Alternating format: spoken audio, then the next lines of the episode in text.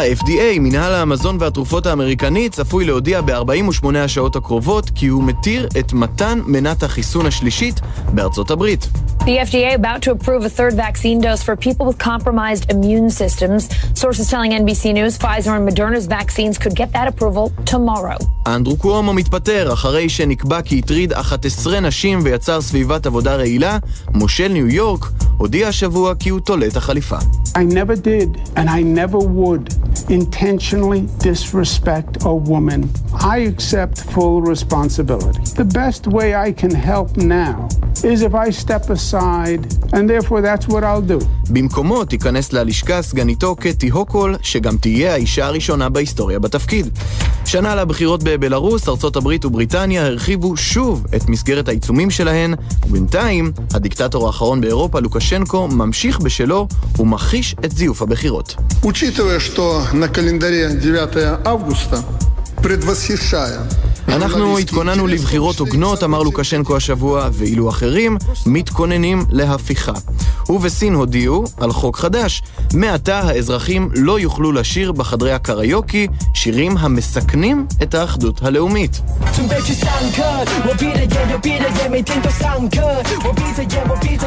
השיר הזה, אני לא רוצה להיכנס לשיעור, הוא אחד מתוך מאות אלפי השירים שנמצאים ברשימה השחורה.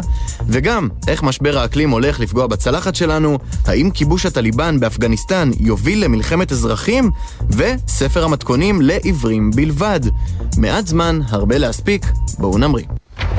מסביב לעולם ב-15 דקות, יומן החוץ של גלי צה"ל מביא לכם את כל מה שקורה בתבל. אחרי 20 שנה, הכוחות האמריקנים יוצאים מאפגניסטן. אך בשבועות האחרונים נראה ש-20 השנים האלה לא שינו יותר מדי במדינה הזו, וכוחו של הטליבן שם שוב עולה. ציון סימפסון גרוסמן עד כאן איתי באולפן כדי להסביר את המצב המדאיג באפגניסטן היום. שלום טל, אז אה, כן, נתחיל מהאירועים האחרונים והמשמעותיים ביותר. בשבועות האחרונים הטליבן כבש לפחות תשעה מחוזות באפגניסטן, והשבוע ראינו איך אחת אחרי השנייה ערים משמעותיות כמו שר איפול וקונדוז נפלו לידיהם. על פי הערכות, הטליבן כרגע שולט בשני שלישים לפחות של אפגניסטן. וזה אחד מההישגים הגדולים והמדאיגים ביותר של הטליבן באפגניסטן מאז תחילת המלחמה בין הארגון הזה לארצות הברית ונאט"ו. נכון טל, וצריך גם להסביר ולהבהיר שהאירועים האלה קצת מזכירים את הנסיגה הסובייטית מאפגניסטן בסוף שנות ה-80. ממש מעט אחריה נפלה הממשלה האפגנית, ובמדינה פרצה מלחמת אזרחים. בעצם הטליבן שעכשיו כובש שוב את אפגניסטן נולד מתוך מלחמת האזרחים הזו. נכון. הטליבן נולד ממש באמצע מלחמת האזרחים, אז עוד ארגון ג'יהאד שניסה כמו שאר ארגוני הגרילה להילחם על השלטון. בסוף המלחמה הטליבן כבש 90% מהמדינה, עלו לשלטון, והם נפלו רק עם פלישת האמריקנים. וכעת אם הממשלה האפגנית תיפול, ציון, ייתכן מאוד שתפרוץ שוב באפגניסטן. אה, מלחמת אזרחים כזו? כן, ייתכן מאוד, ולא רק זה, אלא שהפעם לטליבן יש כבר יתרון מובהק, כיוון שהוא מחזיק ברוב המדינה. בקצב הזה סביר מאוד שהטליבן יכבוש מחדש את אפגניסטן ויעלה שוב לשלטון. ולמרות הסיכון הגדול הזה, ארצות הברית ממשיכה להשיג את כוחותיה משם, וביידן נצמד לעמדתו ואומר כי ארצות הברית כבר עשתה מספיק מול אפגניסטן, ועכשיו עליה, מה שנקרא, להתמודד אה, לבדה. נכון, אה, ומלבד מעט תקיפות אוויריות שביצעה ארצות הברית בשטחי הטליבן, האמריקנים לא מתערבים יותר מדי. כמו כן, רוב האמריקנים כבר נסוגו, והתקיפות לא משפיעות על הישגי הטליבן בשטח. כן, ציון, אבל צריך לציין שלמרות גישת האמריקנים להימנע מהתערבות, בארצות הברית הזהירו כי כל ממשלה שתתפוס שם את השלטון בכוח, לא תזכה להכרה בינלאומית.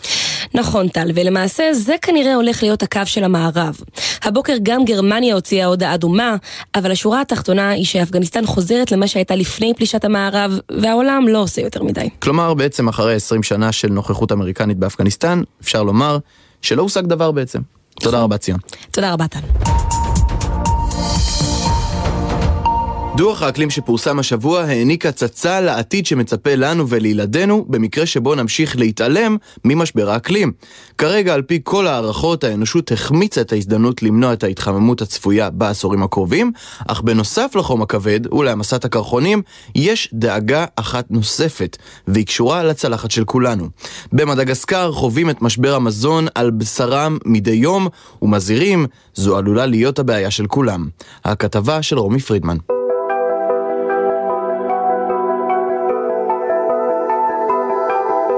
לצד השריפות וההצפות המאפיינות את שינוי האקלים ההולך ומחמיר, יש משבר נוסף מעבר לפינה, רעב. במדגסקר הוא כבר ממש שם. This is the only country in the world without conflict that has an IPC5. So basically we have people on the verge of starvation and there is no conflict. There is just climate change as it worst. זו המדינה היחידה בעולם בה הרעב לא נגרם מסכסוך, אלא ממשבר האקלים. קובעת לולה קסטרו, מנהלת תוכנית המזון העולמית בדרום אפריקה, וכך לא מאסון טבע, סכסוך או פלישת מזיקים בחלק הדרומי של האי, שוררת הבצורת החמורה ביותר ב-40 השנים האחרונות.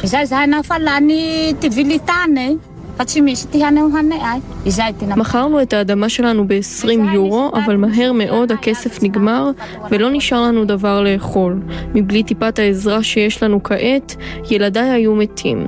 מספרת הובה בזמן שהיא אוכלת עם שמונת ילדיה קצת אורז בקערה קטנה שקיבלה ממרכז סיוע.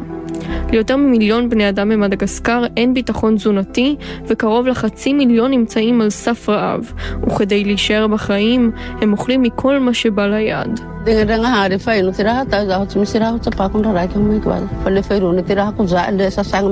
אין לנו שום דבר לאכול, לא נותר לנו כלום. אנו אוכלים עלים של קקטוס כדי לשרוד, מספרת אחת מתושבות האי. הרעב במדגסקר הוא הראשון בהיסטוריה המודרנית שנגרם אך ורק מההתחממות הגלובלית. אך הוא כנראה לא יהיה האחרון, כך מסביר הפרופסור דניאל רוזנפלד, אחד המדענים שכתב את דוח האקלים שפורסם השבוע. אחת מהתוצאות של עליית הקיצוניות של מזג האוויר, במיוחד יותר שיטפונות שיכולים להטביע את היבולים החקלאיים ויותר התייבשות באזורים אחרים בו זמנית שיכולים לייבש את היבולים וזה כמובן יכול להשפיע על זמינות המזון ולערער את הסדר שאנחנו הכרנו. לפי הדוח ב-2040 העולם מתחמם במעלה וחצי, עלייה שמאיימת לפגוע ישירות ב-80% מהמזון הנצרך ברחבי העולם, כמו אורז, חיטה ותירס. כך המומחים מזהירים, היום זאת מדינת עולם שלישי, מחר זה אנחנו.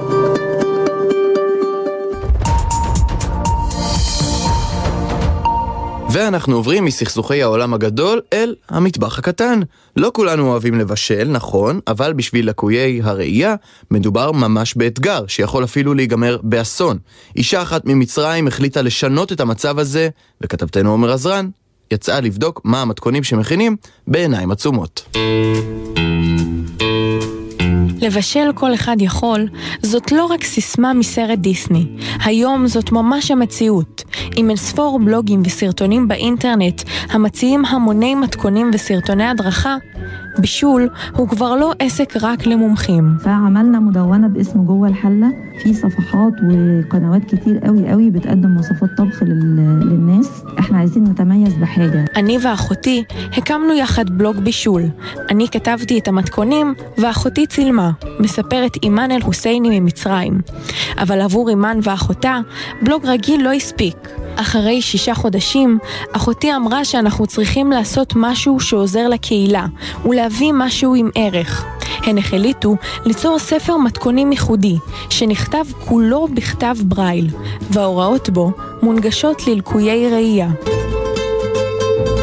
من الحاجات التانية اللي بتميز الكتاب جدا اعتماد على الحواس الأربعة للمكفوفين مع استثناء حاسة الإبصار החלפנו בספר את כל ההוראות הקשורות למראה במגע, ריח ושמיעה עבור לקויי הראייה, סיפרה אימן בהתרגשות.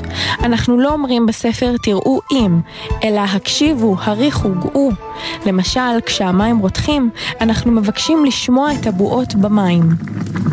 בלי לראות, המטבח יכול להיות מסלול מכשולים.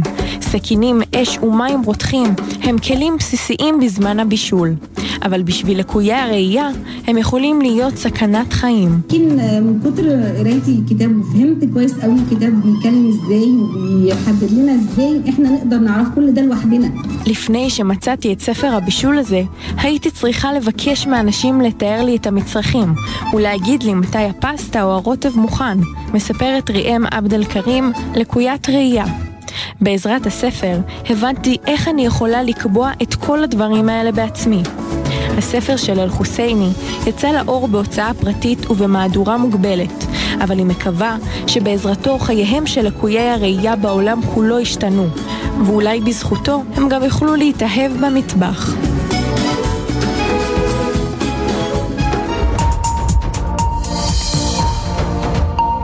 את המסע שלנו אנחנו חותמים כמדי שבוע עם אנקדוטה מוזיקלית. ורצינו, באמת שרצינו להשמיע את Don't Cry for me ארגנטינה, אבל כשגם מסי בוכה על עזיבתו, אין כמו אדית פיאף שתסביר לו שבפריז לא מתחרטים על שום דבר, לא על הטוב ולא על הרע.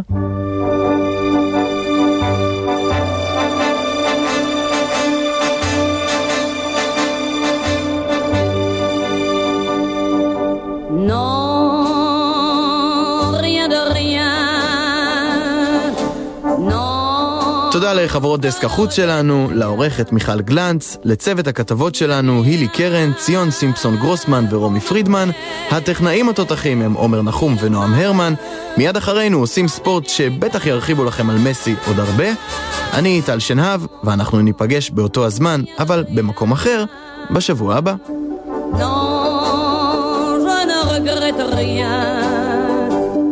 C'est payé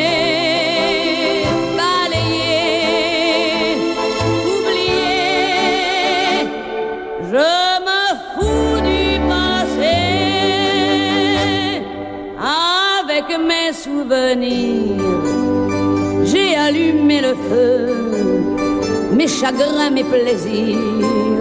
Je n'ai plus besoin de balayer les amours avec leur trémolo, balayer pour toujours. Je repars à zéro.